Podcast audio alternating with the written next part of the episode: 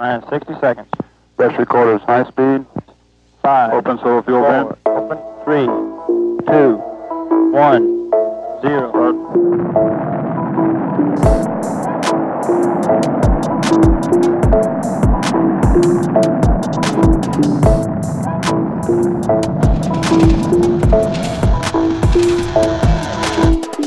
Ráda bych vás přivítala u prvního dílu podcastové série Na rozcestí. Moje jméno je Zuzana Uhde a dnešní pořad budu moderovat. Podcasty na rozcestí jsou připravovány ve spolupráci s výzkumným programem Globální konflikty a lokální interakce, který je financován Akademií věd České republiky v rámci strategie AV21. Se společenskými vědci a vědkyněmi budeme diskutovat relevantní témata a problémy našeho globalizujícího se světa a jejich různé sociální, kulturní, politické, ekonomické i geopolitické aspekty.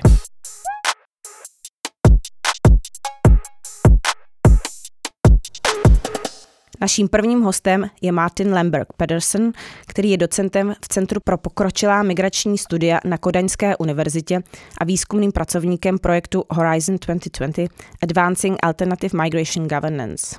Ve svém výzkumu se zaměřuje na geopolitické a politicko-ekonomické analýzy aktérů a sítí v souvislosti s managementem hranic EU. Zejména zkoumá technologie kontroly hranic, procesy sekuritizace a externalizace hranic a vliv soukromých průmyslových aktérů na migrační politiku EU a instituce zapojené do kontroly hranic. Využívá přístupy mnoha různých oborů, včetně politické filozofie, sociologie, kritické geografie, postkolonialismu nebo bezpečnostních a hraničních studií. Vítám tě, Martine, a děkuji, že jsi přijal mé pozvání. Thank you very much, Susanna. Děkuji, Zuzano. Jsem rád, že se nad těmito důležitými tématy můžeme sejít, ačkoliv je toto setkání pouze digitální. To the digital sphere. So let me ask you first question. Začnu tedy první otázkou. Debata o migraci je často prezentována jako otázka ochrany hranic národních států. Různé procesy ohraničování a kontroly hranic jsou ale deteritorializované, což znamená, že se nemusí nutně odehrávat na konkrétních geografických hranicích. To se děje hlavně prostřednictvím outsourcingu nebo externalizace kontroly hranic nebo s pomocí technologií biometrické identifikace a dohledu, což vytváří všudy přítomnou kontrolu mobility lidí. Trend externalizace hraničních kontrol a rozvoje digitálních hranic se v posledních dvou desetiletích zrychlil. Samotná koncepce migrační politiky, která měla za cíl zabránit migrantům vstoupit na území EU, ale sahá přinejmenším do 70. let. V současné době se mnoho vědeckých prací a kritických médií zaměřuje na smrtící důsledky externalizace a militarizace kontroly hranic EU a na humanitární katastrofy ve středozemním moři. Naproti tomu je evropský management hranic běžně legitimován diskurzem nutného zajištění bezpečnosti a boje proti neregulérní migraci a převaděčským sítím. Ty se ale na migraci díváš z jiného úhlu a argumentuješ, že strategie externalizace hranic spojená s tendencemi militarizace a sekuritizace sama vytváří problémy, které se údajně snaží vyřešit. Jinými slovy, že management hranic EU sám o sobě vede k vysídlování osob a nucené migraci. Nazýváš to hranicemi vyvolané vysídlení. Můžeš tento proces vysvětlit? Uh, Můžu se o to pokusit. Tvoje otázka už tento proces pěkně charakterizuje. Termín border displacement vznikl, když jsem před deseti lety ve svém výzkumu narazil na hlubokou nespokojenost s politickými diskurzy a kartografickými vizualizacemi. Tedy se všemi mapami, které jsme sledovali v médiích, ale také s konceptuálními rámci popisujícími aktéry hraniční a migrační kontroly. A vnímal jsem, že zde hodně věcí chybělo. Kontrola hranic byla zobrazována jako jakási pasivní reakce státu na rušivé, nebezpečné nebo dokonce násilné formy mobility. Chtěl jsem navrhnout, jak můžeme pracovat s těmito koncepty způsobem, který by tento obrázek změnil a vytvořit jakousi kontrakonceptualizaci, která by nám umožnila přemýšlet o tom, jak může hraniční kontrola být sama o sobě činná. Jak může fungovat ruku v ruce s rasovými hierarchiemi? Tedy jak můžeme uvažovat o funkčnosti kontroly hranic způsobem, který přesněji zachycuje to, co se ve skutečnosti děje. A zde je samozřejmě také třeba zohlednit její obrovské dopady na lidi. Tímto prismatem jsem tedy četl práce typické v oboru mezinárodních vztahů a na téma nucené migrace, které obvykle tvrdili, že nucené vysídlení může mít podobu vysídlení vyvolaného konflikty, nedostatečným rozvojem nebo životním prostředím. To pak vytváří nucenou migraci a tito nucení migranti pak přicházejí na hranice jiných států, převážně západních. A tyto západní státy na tuto situaci musí nějak reagovat. Viděl jsem, že v tomto schématu chybí další druh vysídlení, který určitým způsobem následuje tyto druhy vysídlení. Jedná se o typ vysídlení druhého řádu, který je vytvářen státními a nestátními aktéry. To se děje prostřednictvím dohledu, hlídkování a námořního zadržování ve Středomoří, i v detenčních táborech a deportačních koridorech, které se podílejí na mobilitě vysídlení. Chtěl jsem poukázat na to, že ve skutečnosti je vysídlení produkováno také státními a nestátními aktéry, kteří určitým způsobem přistupují k lidem nuceně vysídleným z různých uvedených důvodů a provádějí je těmito kontrolními uzly. Když přijmeme tento přístup ke kontrole hranic, pak to skutečně problematizuje některé z těch standardních map Frontexu, stejně jako zprávy o vyhodnocování rizik a mediální diskurzy. Protože ty migrace vyobrazují pouze jako nebezpečně se blížící červené šipky, které protínají prázdná místa, jakési terra nullius a zasahují do teritoriality státu. Ale na alternativních mapách šipky ukazují, jak státy vynucují mobilitu, jak lidé cirkulují mezi tábory, jak jsou lidé ponecháni na pospas v libýských nebo severoafrických pouštích. Tyto věci na standardních mapách nejsou uvedeny a právě tento rozměr měl otevírat koncept Border Induced Displacement. You mentioned uh... Zmínil si euroafrické hranice. Ve svém výzkumu si analyzoval dynamiku těchto hranic, a to zejména na případu Libie. Můžeš popsat trochu blíže, co se tam děje a jakým způsobem EU ve skutečnosti přispívá k této stále se vyvíjející situaci? To, to the unfolding situation. Určitě, souvisí to s odbornou literaturou k externalizaci hranic, což lze chápat jako způsob, kterým státy doplňují svou migrační politiku kontroly geografických hranic tím, že outsourcují kontrolní praktiky mimo svá vlastní území. Je pravda, že migrace v Africe a zejména v severní Africe byla po alespoň několik desetiletí skutečně středobodem zájmu pro kontrolu hranic Evropské unie. Ačkoliv bych tvrdil, a možná se k tomu ještě dostaneme, že to je vlastně ještě déle.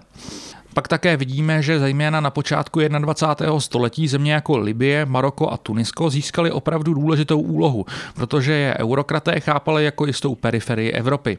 A na konci 90. let, dokonce i dříve, existují vizualizace hraniční kontroly, které vypadají jako soustředné kruhy vycházející z centra Evropy, šířící se do jihoevropských a mimoevropských zemí, které vymezují kontrolu migrace směrem do středu. A zde je Libie prostřednictvím svého postkoloniálního vztahu s Itálií v některých ohledech ohledech tím zásadním spojencem. Je to však také problematický spojenec, protože země jako Libie nebo jak dnes vidíme Turecko využívají takové spolupráce k protlačení svých vlastních zájmů do politiky Evropské unie. Viděli jsme, jak Berlusconi a Kadáfi začali úzce spolupracovat, z čehož vznikla řada smluv týkajících se kontroly hranic a i podpora Evropské unie pro libýskou kontrolu hranic, například prostřednictvím pouštních hlídek, dronů a tak dále. Můžeme sledovat, a to je myslím v zásadě nekontroverzní tvrzení, jak se toto stává všudy přítomným aspektem současné evropské kontroly hranic. Tomuto dohledu jsou vystaveni lidé definovaní prostřednictvím určitých rasových kategorií a je to dohled, který je vystavuje ohromnému nebezpečí. Hodně se mluví o tom, kolik lidí za poslední roky zemřelo ve Středomoří, ale Mezinárodní organizace pro migraci například odhaduje, že nejméně třikrát tolik lidí zemře, než se vůbec dostanou ke středozemnímu moři. A to částečně kvůli tomuto druhu externalizované udržitelné kontroly hranic.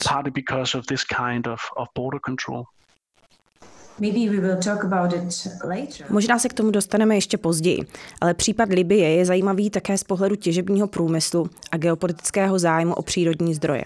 Jakou roli toto hraje ve vztahu mezi zeměmi Severní Afriky a EU? Out in, in the relationship between North African countries and the EU. Yes, there, there are, uh... Ano, existuje několik způsobů, kterými je třeba integrálně propojit kontrolu migrace a s ní spojenou geopolitiku s těžebními průmyslovými odvětvími a jejich geopolitikou.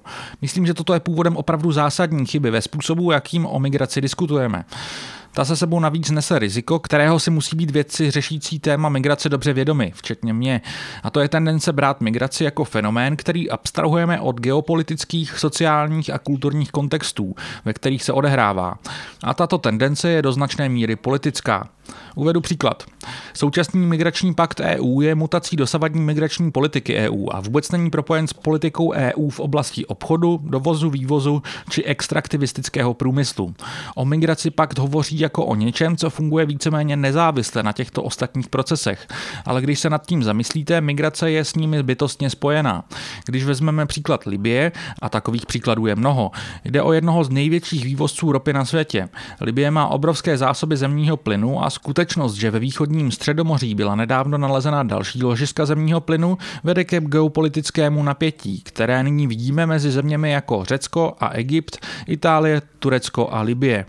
Proto také v těchto regionech vidíme zvýšenou migraci, vysídlování a kontrolu hranic. A je to něco, nad čím bychom se měli zamyslet. Vidíme napětí mezi vládou národní jednoty v Libii a vládou sněmovních zastupitelů. A vidíme, jak obě strany využívají přítomnost ropných polí ve vnitrozemí i na moři, ale také plynovodů, jako je Green Stream, které vedou ze západní Libie do Itálie. Vidíme, jak jsou tyto úzly používány v geopolitických aliancích, které se skrze ně formují a mění. A nyní s nedávným nasazením Turecka v Libii vidíme například italská média, jak obvinují Erdoana z používání libijské hraniční kontroly k vyvíjení tlaku a vytlačování Itálie ze spojenectví s vládou národní jednoty.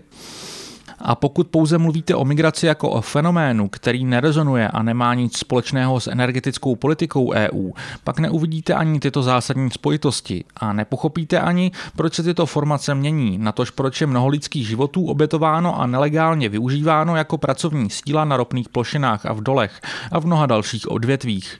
Tyto dimenze neuvidíte, pokud se zaměřujete pouze na migraci způsobem, který bohužel obvykle vidíme v evropských a západních médiích. European and Western media. Um, Abychom dokončili tento politicky a historicky zarámovaný pohled na migraci, měli bychom pohovořit také o dějinách kolonialismu.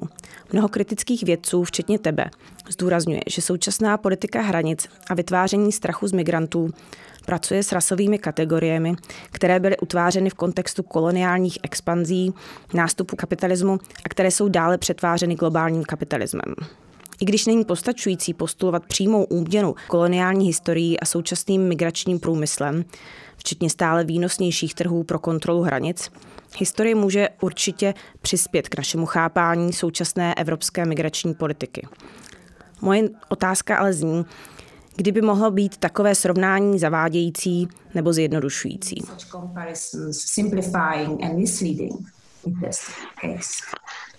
Yes, I think uh, that's a really je to skvělá, ale těžká otázka, ale pokusím se na ní odpovědět. Nejdřív se vyjádřím k poslední části, tedy ohledně toho rizika zjednodušování. Naprosto souhlasím s tím, že musíme být velmi opatrní s historickou analýzou a také musíme přemýšlet o tom, proč to vůbec děláme. Pokud jde o kolonialismus, existuje v odborné práci reálné riziko, že když mluvíme o současném vývoji, tak s obecnými zjednodušenými způsoby přizpůsobujeme věci minulé.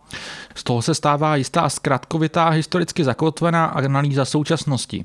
Existují dobré důvody, proč bychom měli historicky problematizovat současnost, ale pokud k tomu používáme pouze vágní a nedostatečně definované chápání kolonialismu, tak je to samozřejmě špatně. Nebudu zde tvrdit, že jsem našel nějaký všelék nebo absolutně pravdivou cestu, ale osobně si myslím, že je inspirativní se spíše podívat na kontextualizované provázání historických přístupů k hraniční kontrole. Mám tím na mysli toto. Minulý rok jsem publikoval článek o transatlantickém obchodu s otroky. ok Minulý rok jsem publikoval článek o transatlantickém obchodu s otroky. Já samozřejmě netvrdím, že to, co se děje dnes, je stejné, jako se dělo tehdy. Avšak existuje jiný způsob, jak se dostat k jádru tohoto problému. Ačkoliv jsou karibsko-evropské vztahy momentálně chápány jako okrajové, ve skutečnosti jsou jednou z nejméně dekolonizovaných oblastí na světě. A EU má v Karibiku mnoho zámořských teritorií, tedy kolonií. Evropská kosmická agentura má svou odpalovou rampu ve francouzské Guajáně v Jižní Americe. Jde o stále dosti kolonizovaný prostor, ačkoliv v našem geopolitickém chápání je odsouván na okraj. Myslím si, že pokud chceme porozumět tomu, jak současná kontrola hranic vznikla, je třeba se vrátit v čase a sledovat její vývoj. A zde nemůžeme zapomenout na transatlantický trh s otroky a oblast Karibiku. Po staletí byl Karibik oblastí, která hrála naprosto zásadní roli v evropské geopolitice. A když řešíme metody hraniční kontroly, o kterých dnes mluvíme, námořní zachycení, deportace, detence, externalizace, tak pro ně nacházíme precedens v transatlantickém obchodu s otroky a jeho historickém vývoji. Jde tedy o historii evropské hraniční kontroly, ale musíme také věnovat pozornost detailům. Mnoho studií o obchodu s otroky je zkreslených angloamerickým pohledem, a to kvůli archivům a zdrojům a jazyku, který rozděluje vědecký výzkum. Pokud nemluvíte sedmi jazyky hlavních otrokářských mocností té doby, tak je to velmi náročné. Takže v otázkách politiky vysídlení existuje metodologický nacionalismus. Ale pokud se podíváme blíže, tak zjistíme, nakolik anglické námořnictvo kontrolovalo trh s otrokářstvím i po jeho oficiálním zrušení v prvním desetiletí 19. století, kdy zachycovalo mnoho lodí převážející otroky do Karibiku. Nebylo to moc efektivní, ale vytvořilo to mnoho nových námořních cest a existuje řada zajímavých podobností s dnešní politikou. V 40. letech 19. století vidíme také, jak se to vyvinulo ve velmi militarizované humanitární kontroly hranic. To je podobné operaci Sofia Evropské unie, která se zaměřuje na libýské pašeráky na souši. V případě anglického námořnictva, které tehdy zastávalo politiku podlačení, to vedlo k čím dál větší koloniální okupaci teritorií ze strany námořnictva. Také vidíme pokusy o externalizaci, například ve Spojených státech amerických či v britských koloniích úřední orgány těchto hluboce rasistických společností nechtěli osvobozené otroky přijmout mezi sebe. Tito lidé byli exportováni, doslova externalizováni do tzv. humanitárních kolonií a bezpečných zón v Sierra Leone v případě Velké Británie a Libérie v případě USA. Takže myslím, že na těchto dvou příkladech lze vidět velmi zajímavé podobnosti. Neříkám, že jde o to samé, ale toto jsou předchůdci současné situace. Podobné ve způsobech řízení, metodách, technologiích používaných pro kontrolu mobility a vysídlení a bohužel dnes vidíme skryté tendence hlubokého rasismu, který mobilitu dělí na nebezpečnou a normální normální. Tehdy byl normální a mírový stav v evropské politice ve skutečnosti neuvěřitelně extraktivistický. Vysídl 12,5 milionů lidí do plantáží v Karibiku, zatímco násilí bylo viděno pouze v otrockých povstáních. Jde o na nejvíc zajímavé při psání míru a násilí. A dnes máme systém, kde příčiny vysídlení a extraktivismu jsou součástí normálního plynutí světa. Prostě obchod. Zatímco pohyb lidí, který z toho plyne a jejich další vysídlení kvůli kontrole hranic je chápáno jako problém. Takže já si myslím, že je zcela jistě důležité se učit z historie, ale musíme přitom být velmi opatrní.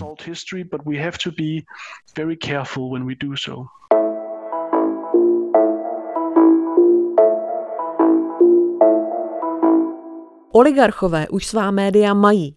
Mediální impérium pro dolních 10 milionů ale může vzniknout jedině díky podpoře čtenářů.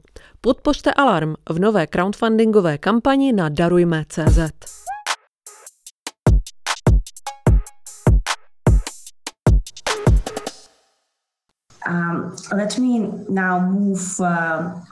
Ráda bych se teď posunula opět do současnosti a zeptala se na roli korporací a jejich vliv na evropský management migrace, což je další velmi zajímavý aspekt tvého výzkumu. Prosazování managementu migrace si žádá technologicky náročné registrace na digitálních hranicích a systémy sledování. Na první pohled se může zdát, že bezpečnostní a vojenský průmysl reaguje na poptávku států. Ty se ale ve svém výzkumu věnuješ politické ekonomii v pozadí vývoje strategií evropského managementu migrace a analyzuješ vliv a zájmy aktérů v průmyslových a finančních sektorech. Více viditelný je možná vliv nadnárodních korporací a jejich konsorcí na vývoj a aktivity evropských institucí, jako je například EU LISA, Frontex, Eurosource System a podobně. A to prostřednictvím podepsaných smluv. Mimo to se ale také zaměřuješ na méně viditelné způsoby, kterými soukromí aktéři ovlivňují tvorbu evropské migrační politiky a formulaci priorit pro financování prostřednictvím lobbingu, expertních konzultací a tzv. rozostřených for, ve kterých sedí soukromí a veřejní aktéři a která zamlžují, jak uvádíš, hranice mezi zájmem veřejným, který staví na expertíze, a soukromým zájmem, který je veden logikou zisku. Identifikuješ v tom procesy regulačních pastí, path dependency neboli závislosti na předchozích vzorech a lock-in efektu. Mohl bys načrtnout, jak tato fóra fungují a jaké mají dopady na evropský management migrace a na expanzi trhu pro kontrolu hranic EU?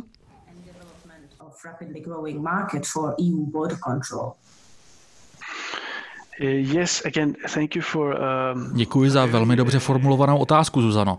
Zcela jistě existuje státní poptávka po větší kontrole hranic. To je v jistém smyslu počáteční pozice pro tuto analýzu, ale další krok je, že bychom měli více řešit, proč politici a vlády tyto požadavky mají, protože standardní populistický narrativ tuto potřebu větší hraniční kontroly prezentuje jako fenomén, který se jaksi přirozeně vyvinul z hloubky sebeurčujícího demokraticky smýšlejícího lidu. Lidé to chtějí, bojí se a tak dále. Ale já si myslím, myslím, že jak na úrovni politických názorů, tak na úrovni samotné hraniční kontroly je třeba si uvědomit, jaký obrovský vliv mají lobistické skupiny a finanční organizace na formulaci takového názoru a politiky. V pozadí je politická ekonomie, která kontrolu hranic utváří. A já si myslím, že operuje v rámci transnacionálního a multicentricky organizovaného trhu v mnoha sektorech. Rád bych ještě dodal, že je třeba chápat externalizaci hranic jako jistou formu exportního trhu. To znamená, že tyto infrastruktury hraniční kontroly nejsou pouze neutrální technologická řešení, ale jsou sami o sobě velmi výdělečná. Některé výzkumy se věnují tomu, jak různá odvětví trhu práce mohou z migrace těžit, a to je pravda. Ale hraniční kontrola sama o sobě může být jistou formou trhu a to nejen symbolicky, jako pro politiky, ale také naprosto konkrétně v miliardách eur. Drony stojí miliony, stejně jako lodě, helikoptéry, biometrické systémy a databáze, kamerové systémy, deportační čártlové lety a tak dále. To všechno stojí peníze. Existuje tendence, která možná následuje příklad využívání služeb soukromých vojenských dodavatelů, kteří figurují ve válečných zónách, jako v Iráku či Afghánistánu. Tedy tendence prezentovat tuto situaci buď jako rozhodnutí politiků, kteří ten problém berou vážně a dávají na něj hodně peněz, nebo jako nějakou díru, která tyto finance poliká. Ale situace je ve skutečnosti jiná. Pokud zmapujete smlouvy a aktéry na mapách hraničních kontrol, tak uvidíte některé z procesů, které tento trh používá k ovlivňování politiky. Nějakou dobu jsem se věnoval tématu Blurred Forums, což jsou fora, kde je těžké rozlišit, kde končí politika a kde již začíná soukromý zisk. To se může dít mnohými způsoby a nejde jenom o hraniční kontrolu, neboť se to děje napříč všemi sektory. Ale většinou se to děje tak, že soukromí korporátní aktéři jsou pozváni na tato politická fóra, ačkoliv oni sami mohou mít jasný zájem, aby jim politika zde schválená nesla zisk. Zjevným příkladem toho je tzv. syndrom otáčivých dveří, kde jakmile politici či veřejní činitelé doslouží ve veřejné sféře, tak dostanou ve stejném oboru práci v soukromém sektoru. Existuje mnoho příkladů v Evropské komisi a každá země má své vlastní případy. A to je také příklad rozostřených zájmů, protože když si vezmete seznamy a sítě, které jste vybudoval jako veřejný činitel, a pak tu samou síť použijete ve prospěch soukromých zájmů, například ve službách podnikatele pracujícího v oboru kontroly hranic, tak je těžké říct, kde jedno končí a druhé začíná. Abych byl konkrétnější, tak jsme řešili například oddělení vývoje a výzkumu agentury Frontex, nebo jsme se věnovali rámcovým programům Evropské unie, které jsou také výzkumné, ale zároveň zjevně dotují průmyslové subjekty působící v oblasti kontroly hranic. To také platí pro Horizon 2020, Horizon Europe. Máte zde různé typy expertních a poradenských skupin, které jsou přímou součástí procesu utváření těchto dotačních programů a specifikace, na co budou výzvy vypsány. A když se podíváte blíže, tak zjistíte, že tyto výzvy jsou velmi konkrétní. Například říkají, my potřebujeme vzdušný dohled na detekci malých lodí ve středozemí, potřebujeme výzkumné návrhy na toto téma. Takže vývoj této konkrétní výzvy a způsob, jakým jsou průmysloví soukromí aktéři součástí tohoto procesu formulování priorit, jak na ně reagují, to vše je dalším příkladem těchto blurred forums. A pak, abychom to vztáhli na koncept path dependency, který si zmínila, pokud máme tento systém, ve kterém existuje mnoho aktérů a nejasných zájmů, tak máte vlastně materiální infrastrukturu, která je nastavená na jisté funkce a cíle, ale zároveň vylučuje funkce jiné. A pak je pro politické subjekty těžké tomuto vzdorovat, či to nějakým způsobem změnit a přemýšlet o hraniční kontrole jiným způsobem. Tyto path dependencies a lock-in procesy v rámci kontroly hranic se většinou propisují také do regulačního rámce, ve kterém se hraniční kontrola kontrola pohybuje. Ten je také otázkou lobbingu a také se obrací tímto směrem. Tento vliv je zásadní pro porozumění tomu, proč se hraniční kontrola vyvíjí tím způsobem, kterým se za poslední léta vyvíjí, a také pro pochopení rizika, že těmto procesům není možné politicky vzdorovat, což také v současnosti vidíme. Nedávno jste s kolegy publikovali zprávu The Political Economy of Entry Governance, která pojednává detailně o těchto různých příkladech. Já bych se zde ráda podívala na jeden konkrétní aspekt, kterým je dvojí cíl těchto politik, kde na jednu stranu jde o bezpečnost a boj proti neregulérní migraci, ale na druhou stranu také o podporu evropského trhu s bezpečnostními technologiemi, technologiemi kde je cílem podpořit konkurenceschopnost tzv. evropských podniků, tedy podniků s nějakými vazbami na evropské státy. Right. Yes, uh, it, it's really telling, and and there are also other links that, but maybe I can I can get to to that. Ano, to o mnohem vypovídá. Existují tak i další propojení. Dostanu se k tomu ale po pořadě. Když se podíváme na bílé knihy, zprávy a konference, na všechny ty komunikační kanály a úzly, které tito komerční aktéři, kteří se pokouší vyhrát tender v oblasti hraniční kontroly, využívají, tak se dozvíte mnoho o tom, jak takové subjekty prezentují svou práci. Bezpečnost a sekuritizace v tom hrají velkou roli, ale v jistém smyslu hrají zvláštní dvojitou roli, kde jsou na jednu stranu poskytovatelé těchto služeb a na druhou stranu jsou také považováni za nezávislé experty na bezpečnosti hranic. Takže oni se snaží rámovat problémy a definovat, co lze považovat za riziko a současně jsou schopni z této interpretace profitovat. Například migrace na loďkách ve středozemí není interpretována jako humanitární krize, ale jako problém nelegální migrace ohrožující teritorium státu, což si pak žádá koupy nejnovějších hlídkových vyšetřovací lodi, či hejna dronů a tak dále. To je tedy jeden jasný typ dominantního diskurzu. A v té zprávě, kterou si zmínila, ukazujeme, že toto se netýká pouze bezpečnosti, ale že tyto procesy jsou také na hluboké úrovni propojeny se široce sdíleným cílem harmonizovat a upevnit jednotný evropský trh v oblasti obrany a výroby zbraní. Od konce studené války se evropský obranný průmysl potýká s problémy. Válka proti terorismu byla poměrně výdělečná pro domácí průmysl, ale evropský obranný průmysl upozorňuje na zaostávání od konce studené války v konkurenci s jinými světovými regiony, jako třeba Čínou či USA. Takže zde máme kontrolu hranic, která otvírá cestu evropskému trhu, jak obstát v soutěži s dalšími regiony, nebo to dříve byly země BRICS. Toto se mění podle aktuální geopolitické agendy, ale ten obecný argument ohledně konkurenceschopnosti je velmi silný. A existuje ještě jeden argument, který se s tím pojí a který se zaměřuje na problém fragmentace trhu. Zde máme nadnárodní konzorcia, která vědí, že existuje poptávka pro celoevropské harmonizaci a která prosazují, že je třeba alokovat zdroje jejich směrem, aby se zajistilo, že zbrojní průmysly daných zemí se nebudou vyvíjet každý svým vlastním směrem. Obhajují potřebu společných evropských projektů obrany a kontrolu hranic využívají jako zásadní příklad. A když sledujete ty diskurzy, tak je vidět, že nevždy se odvolávají na evropskou rovinu obrany. V jiných případech se například italské firmy pokouší získat podpory pro italské zbrojařské závody a export, či francouzské firmy zase francouzský zbrojní průmysl, německé německý a tak dále. Takže je vidět, že se odkazují na problém fragmentace trhu, když mluví se subjekty EU a naopak argumentují podporu pro národní ekonomické zájmy, když mluví s národními subjekty. A tady záleží na tom, kde se zrovna snaží získat dotace. Existuje dualita či komplementárnost mezi řešením bezpečnosti, diagnózou problémů, získávání smluv a vyjednávání občas s evropskými, občas s národními subjekty, což vytváří různé diskurzy. But in your work you actually also ve svém výzkumu se také věnuješ finančnímu sektoru, který hraje zásadní roli v tomto vysoce kapitálově náročném odvětví biometrických a bezpečnostních technologií a vojenského průmyslu. A je zajímavé, že když sleduješ jejich finanční stopu, tak jsou vidět určité vzorce, které stojí v pozadí hlavních infrastruktur zapojených do evropské kontroly hranic.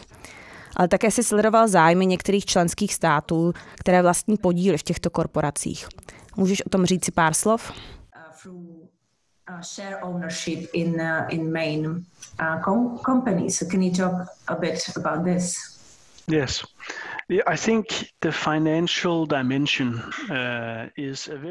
Myslím, že tento finanční rozměr kontroly hranic je dosud velmi málo proskoumán, a to jak v evropském, tak v celosvětovém kontextu. V jistém smyslu jde o to se možná trochu tvrdohlavě ptát, proč tomu tak je.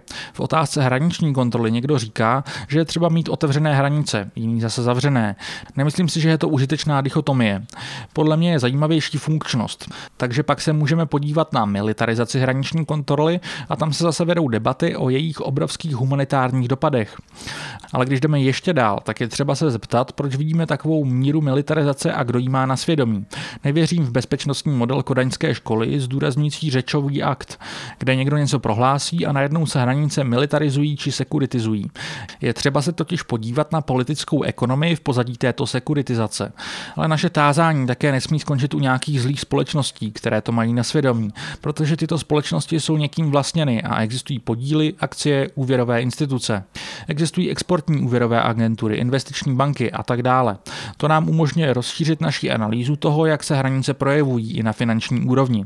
A zde je vidět, že mnohé operace a strategické vize hraniční kontroly pocházejí od zainteresovaných firm v EU a i ve světě by nebyly vůbec možné bez podpory těchto finančních aktérů.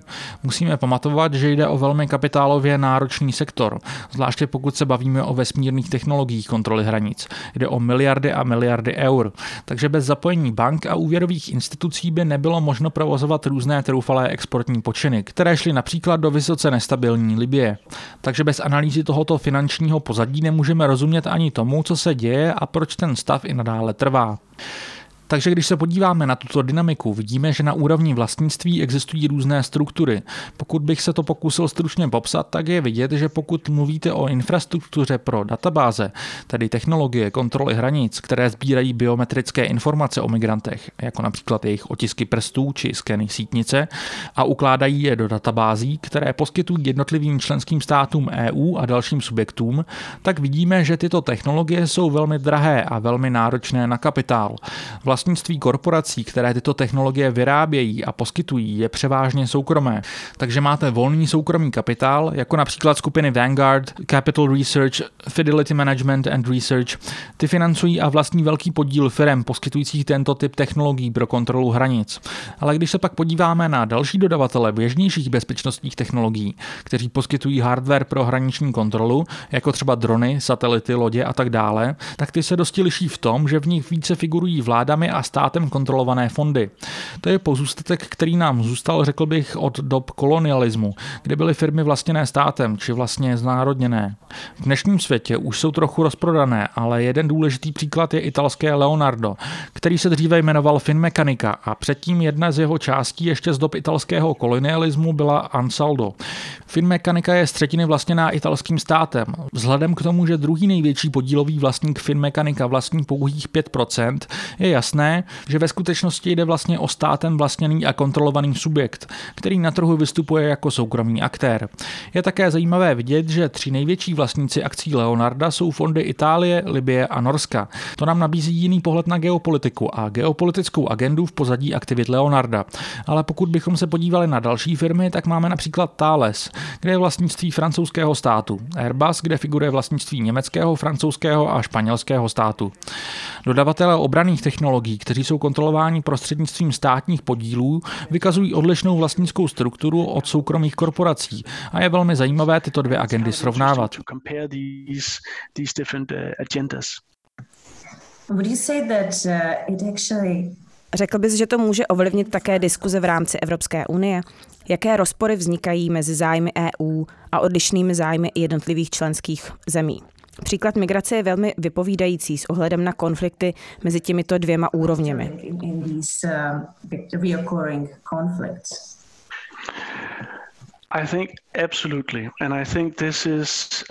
Podle mě zcela jistě. Jde o málo diskutovaný rozměr hraniční kontroly. Tuto tenzi a nesoulad lze vidět i v jiných sektorech, například energetickém, ale hraniční kontroly se týká zcela jistě. My víme, že když migranti dorazí na lodích ve středozemí, tak jsme opakovaně svědky, jak se státy dohadují o to, kdo má za ně zodpovědnost. Ale když jde o tyto diskuze v rámci EU, tak v jistém ohledu je třeba si uvědomit, že ačkoliv je systém EU velmi dobrý v generování debat na téma jedno jednotného trhu, harmonizace a entity EU, tak občas jde o pouze tenkou vrstvu, která pokrývá jinak velmi zjevné rozdíly mezi jednotlivými členskými státy a jejich geopolitikou. Když se opět podíváme například Libie, tak v posledních letech existují jasné rozdíly mezi přístupy Francie a Itálie. Macron je velmi aktivní ve svém politickém přístupu k Libii, která je tradičně spíše považována za italskou sféru vlivu. Takže zde máte různé exportní trhy a národní ekonomické zájmy. Členské státy se v tomto rozcházejí. A je třeba vidět průmysl kontroly hranic jako hledisko, skrze které jsou tyto rozdíly mnohem lépe vidět. Lze také sledovat, jak různé státy mění své přístupy v čase. Kvůli středovýchodnímu boji o energii mohou nyní Francie a Itálie spojit síly, což se dříve nedělo, ale kvůli turickému vlivu v Libii se to stát může. Pak vidíme nástup Norska jako jednoho z hlavních vlastníků koncernu Leonardo a jeho zákazek v severní Africe. Když se podíváme na vývoj šengenského informačního systému a databáze, tak vidíme velmi silnou konkurenci mezi průmysly jednotlivých členských států. Takže sledovat tuto politickou ekonomii je jistý způsob, jak pochopit evropskou politickou a ekonomickou harmonizaci v reálnějším světle. A to, jak stojí v opozici ke zjevným národním ekonomickým zájmům, kde kontrola hranic EU je jednoduše nástrojem k podpoře těchto zájmů.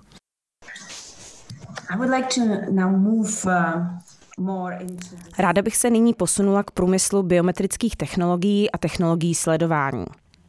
Řekla bych, že stále panuje malé veřejné povědomí o rozsahu alfanumerických a biometrických dat, která jsou sbírána za účelem digitální kontroly hranic a sledování, a také o tom, jak rychle se evropské databáze a sítě vyvíjejí. Obzvláště migranti a uprchlíci jsou vystaveni dalekosáhlé kontrole a sledování jejich mobility. A jak upozorňuješ, je paradoxní, že, bio, že biometrické sledování migrantů je ospravedlňováno tím, že jsou prezentováni jako zdroj rizika pro národní či evropskou bezpečnost a zároveň jako ohrožená skupina, jejíž práva jsou porušována. Pokud zůstaneme na poli politické ekonomie, jakým způsobem tato biometrická data migrantů generují zisk? A jak skutečnost, že se z humanitárního sektoru stává lukrativní trh pro biometrické technologie, proměňuje praktiky humanitární práce. Yes, uh, again, uh, a great question. Myslím, že k této komplexní otázce lze přistoupit tak, že přijmeme populární tvrzení, že data jsou dnes nové zlato. Ale pokud tomu tak opravdu je, tak infrastruktury, které generují digitální stopu vysídlených populací, data o migrantech, se sami stávají velmi politicky a ekonomicky hodnotnými.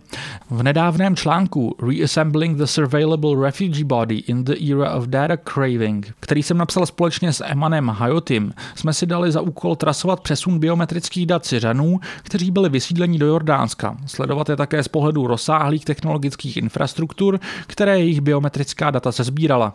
Řešili jsme, co se s těmi daty pak stalo a kteří aktéři se podílejí na této infrastruktuře, jaký typ digitálních stop se tím vytvoří, k čemu se následně používají a jak tato data cestují. Byl to zajímavý způsob, jak sledovat migraci, protože dalece přesahoval národní rámec, o kterém jsme již mluvili. Viděli jsme tam totiž celou škálu různých aktérů. Šlo například o Úřad pro vysokého komisaře OSN pro uprchlíky, skupinu Světové banky, ale také soukromé společnosti jako IrisGuard a Accenture. Takže je to také o tom rozšiřovat ten standardní narrativ na téma hranic a vysídlení. Tento standardní narrativ hovoří o humanitárních organizacích, které zachraňují životy, o státech, které reagují na vysídlení a migraci. Ale ve skutečnosti, když se podíváte na biometrická data uprchlíků a data o vysídlení, tak vidíme, že existuje velmi silná vazba mezi státy, mezinárodními organizacemi, finančním sektorem, sektorem informačních a komunikačních technologií a bezpečnostním sektorem. Jde o to sledovat, jaké technologie jsou využívané, politickou ekonomii v pozadí a jak tito jednotliví aktéři monetizují a vydělávají na těchto datech. My jsme v tom článku navrhli koncept touhy po datech, data craving. Mluvili jsme s různými subjekty a často jsme na ten koncept v různých rozhovorech naráželi. Všichni chtěli totiž více dat. Bylo to vše o datech. Bylo pozoruhodné sledovat, kolika různými způsoby byli lidé schopni mluvit o datech. Bylo zjevné, že existuje intenzivní potřeba extrahovat, ukládat a procesovat různé formy dat o vysídlených populacích. Spojící logikou byla maximalizace dat, více a více dat a méně pozornosti bylo věnované kvalitě těch dat. Jakmile někdo mohl říct, že má přístup k datům, pokusil se včlenit do politických rámců, jako třeba New Yorkská deklarace nebo globální pakt OSN o uprchlících a pakt o neregulérní migraci. V této nové politické ekonomii politiky vysídlení se z dat stal trumf k vyjednávání. V tomto článku zkoumáme přesně, jaký typ dat byl vytvářen pomocí vysídlené populace Syřanů v Jordánsku. To jsou lidé, kteří si musí nechat nechat skenovat sítnice na místních trzích, aby byli schopni si obstarat jídlo, zeleninu, oblečení, léky a tak dále. Tato technologie skenování je výsledkem spolupráce společností jako například IrisGuard, skupina Světové banky i humanitárních aktérů jako UNHCR a mnoho dalších místních. V tomto kontextu jsou vytvářeny různé typy dat, jako třeba data o finančních výběrech uprchlíků v reálném čase, real-time refugee withdrawal data, které vlastně zaznamenávají místo a čas, kde a kdy uprchlíci vybrali peníze či nakoupili. A to tak, že skenují jejich sídnice za účelem vytvoření úvěrové historie a ekonomické identity migrantů. To umožňuje rozšíření finančních služeb, což je samozřejmě něco, co je pro úvěrové instituce velmi zajímavé. V mnoha zprávách na toto téma jsme vypozorovali zcela explicitní stotožnění vysídlených populací migrantů s konceptem populace bez bankovní identity, takzvané unbanked populations. Zde byla skutečnost, že nemáte přístup k bance interpretována jako obrovský a téměř humanitární problém. Na tom je vidět to propojení financializace a humanitární pomoci pod jednou zastřešující logikou. A opět vidíme, že je to rozhostřené. Je to diskurs vytvořený UNHCR nebo je to diskurs vytvořený skupinou Světové banky? Je těžké to rozlišit. A to zvláště, když si uvědomíme, že UNHCR a skupina Světové banky vytvořili společné datové centrum, které sídlí v Kodani a které se věnuje šíření a zprostředkování různých typů dat o vysídlení. Ale také se můžeme podívat na to, jak UNHCR a Accenture spojili síly při práci na reportu, který doporučuje expanzi technologické infrastruktury konektivity pro skupiny bez bankovní identity, což je samozřejmě pro Accenture potenciálně velmi výdělečný projekt, ačkoliv Accenture je spoluautorem tohoto reportu sportu.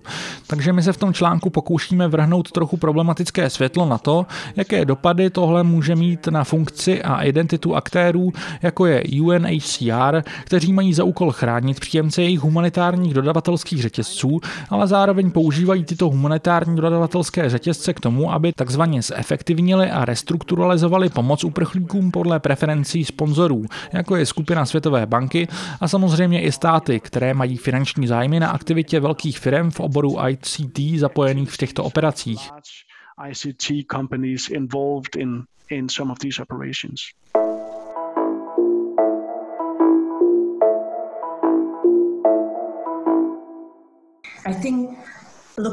Uh, Když sledujeme míru monitorování a získávání biometrických dat uprchlíků, je možné v tom vidět prvky dystopických vizí technologické kontroly. Upozorňuješ také na skutečnost, že se jedná o technologické donucení, neboť poskytování dat není dobrovolné, protože pro uprchlíky, uprchlí, ještě, tak znova. Když sledujeme míru monitorování a získávání biometrických dat uprchlíků, je možné v tom vidět prvky dystopických vizí technologické kontroly. Upozorňuješ také na skutečnost, že se jedná o technologické donucení, neboť poskytování dat není dobrovolné, protože pro uprchlíky je účastí v těchto programech podmíněn přístup k finanční pomoci a zajištění základních potřeb.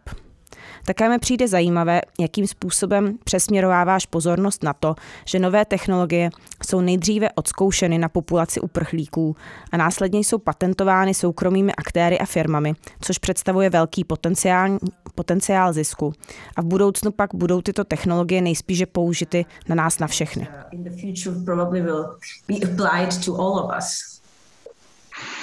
Uh, uh. Existuje skvělé dílo Catherine Jakobsen a dalších, které se věnuje tomu, jak testování technologií na uprchlících je často později použito na občany.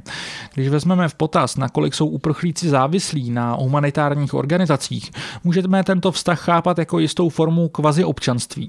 Tyto organizace poskytují služby, které uprchlíci potřebují, ale je stejně tak pravda, že pokud se na to díváme z perspektivy korporací, jako například IrisGuard a dalších, a analyzujeme jejich různé diskurzy, rozhovory, webové stránky a tak dále, ukazuje se, že jejich role v humanitárních operacích jim umožňuje patentovat si tyto nové technologie. Oni se tady tváří jako humanitární aktéři, ale ve skutečnosti to závisí na tom, jak je určitá smlouva formulována. Stejná technologie může být nazvána technologií kontroly hranic či deportace a jindy může být nazvána humanitární a asistenční technologií. Ale ať tak či tak, oni si tyto technologie nechají patentovat, čím se z nuceného vysídlení a migrace stává jistá forma laboratoře. V některých zemích nejsou regulační struktury natolik silné jako jinde a mohou existovat i výjimky, třeba když spolupracujete s UNHCR. A tito aktéři toho někdy využívají k vyzkoušení nových technologií. Jsem si jistý, že navíc známe jenom polovinu faktů. Může existovat mnoho technologií, které nikdy nebyly dotaženy, či nebyly úspěšné, které byly ale testovány právě v kontextu vysídlení, což je velmi důležitý moment, který si zasluhuje větší pozornost. mm, Ráda bych naši diskuzi uzavřela ohlédnutím za současnou pandemí. EU management migrace je kritizován za to, že není dlouhodobě udržitelný. Jak si už zmínil, globální ekonomický systém a strategie EU v oblasti kontroly hranic vytvářejí problémy, které se snaží vyřešit. Navíc je nereálné předpokládat, že migranty lze uzavřít zahraničními ploty. Avšak momentálně pandemie dláždí cestu ještě přísnějším praktikám kontroly hranic. A nabízí se tady otázka, zda některá opatření, která dosud nebyla vymahatelná, či byla nepředstavitelná, jako například pozastavení přijímání žádostí o azyl, vydávání víz pro lidi ze třetích zemí a podobně. Nezůstanou v platnosti i potom, co už nebudou nezbytná pro ochranu veřejného zdraví. Jaký dopad bude mít podle tebe pandemie na evropskou migrační politiku? Uh, uh, to jsou všechno dobré otázky. Dopady budou mnohé a všechny nepůjdou, abych tak řekl, stejným směrem. Momentálně pracuji na projektu o deportační politice v této oblasti. A v této oblasti bylo jedním z okamžitých dopadů pandémie v podstatě naprosté přerušení deportací kvůli zdravotním rizikům spojeným s covidem, i kvůli vysokým cenám za čártrové lety a podobně. V trochu delším časovém horizontu jsme od mnohých aktérů, policistů a dalších zjistili, že předpokládají, že se COVID stane určitým nástrojem vyjednávání. Do budoucna bude totiž omezovat některé formy deportace, protože státy, do kterých jsou deportovaní lidé posílání, mohou začít vyžadovat očkování či jiné způsoby zdravotních prohlídek, které pak zvýší výdaje na deportace. Také jsme ale viděli další dopady. Například hrůzné scény z tábora Moria v Řecku, kde vzniklo velmi drsné rozdělení na ty, kteří měli koronavirus a ty, kteří ho neměli. To nakonec vedlo k vypálení toho starého a strašlivého tábora a místo něho se teď postavil nový, který se zdá být ale v mnoha ohledech stejně tak strašný. Také jsme zaznamenali, že například Malta, stejně jako Řecko a Itálie, vyhlásili kvůli koronaviru své přístavy jako nebezpečné pro vylodění. Využili covidu k tomu, aby řekli, že nejsou bezpečnými zónami pro uprchlíky, což jim umožnilo přerušit možnost žádat o azyl, jak si zmiňovala. Malta například vytvořila mořskou detenční zónu tím, že najala turistická plavidla, které pak zakotvila v mezinárodních vodách. Takže dopady koronaviru jsou různé, ale pokud se budeme bavit o dlouhodobějších a narůstajících tendencích, tak lze říct, že existuje obecná tendence k uzavírání hranic, což vede k ještě prekérnějším podmínkám a to nejen v táborech, ale také na migračních cestách. Evropský migrační pakt je prezentován jako něco z brusu nového, ale jde spíše o konsolidaci mnoha restriktivních tendencí, které jsme v politice EU viděli za poslední desetiletí.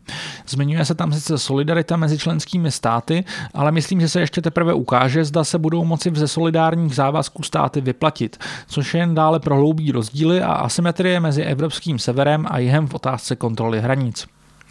Virus také zcela zjevně akceleroval již zmíněné tendence k digitální kontrole hranic, vytváření systémů databází a k další touze po datech o migrantech.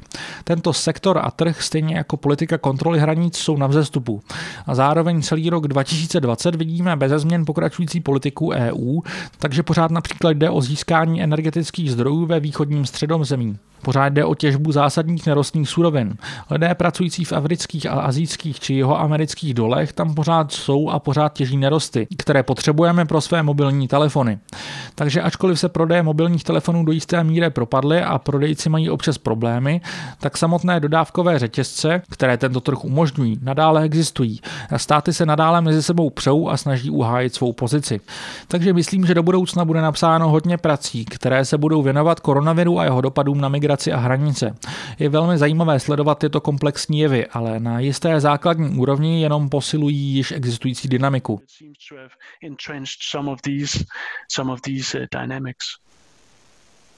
Well, thank you. Bohužel musíme končit, ale děkuji ti za velmi zajímavou diskuzi, která migraci zasadila do širšího rámce, který je často opomíjen. Nejen v politických diskuzích, ale také v mnoha výzkumných projektech. Sice nekončíme pozitivně, ale pokud bychom chtěli zmínit nějaké pozitivní momenty, jsou jimi určitě různá solidární hnutí, která se snaží překonat rozkol mezi občany a migranty. Takže ještě jednou děkuji za tvůj čas a za diskuzi. Yeah, you're very welcome, Susanna. Thank you for having me and for questions. Děkuji moc za pozvání. Když se zeptáš kritického vědce, tak často nabídne kritický pohled na věc, ale myslím si, že existuje mnoho věcí, ve které můžeme do budoucna doufat. A samozřejmě existuje mnoho solidárních hnutí, například Black Lives Matter, které také kladou důležité otázky. A myslím si, že po posledních měsících budeme všichni více pokorní, neboť jsme si uvědomili důležitost našich společenských životů a také doufám, že v příštích pár letech se situace vylepší. So, uh, so I'm hoping also for, for improvements in the next year to come.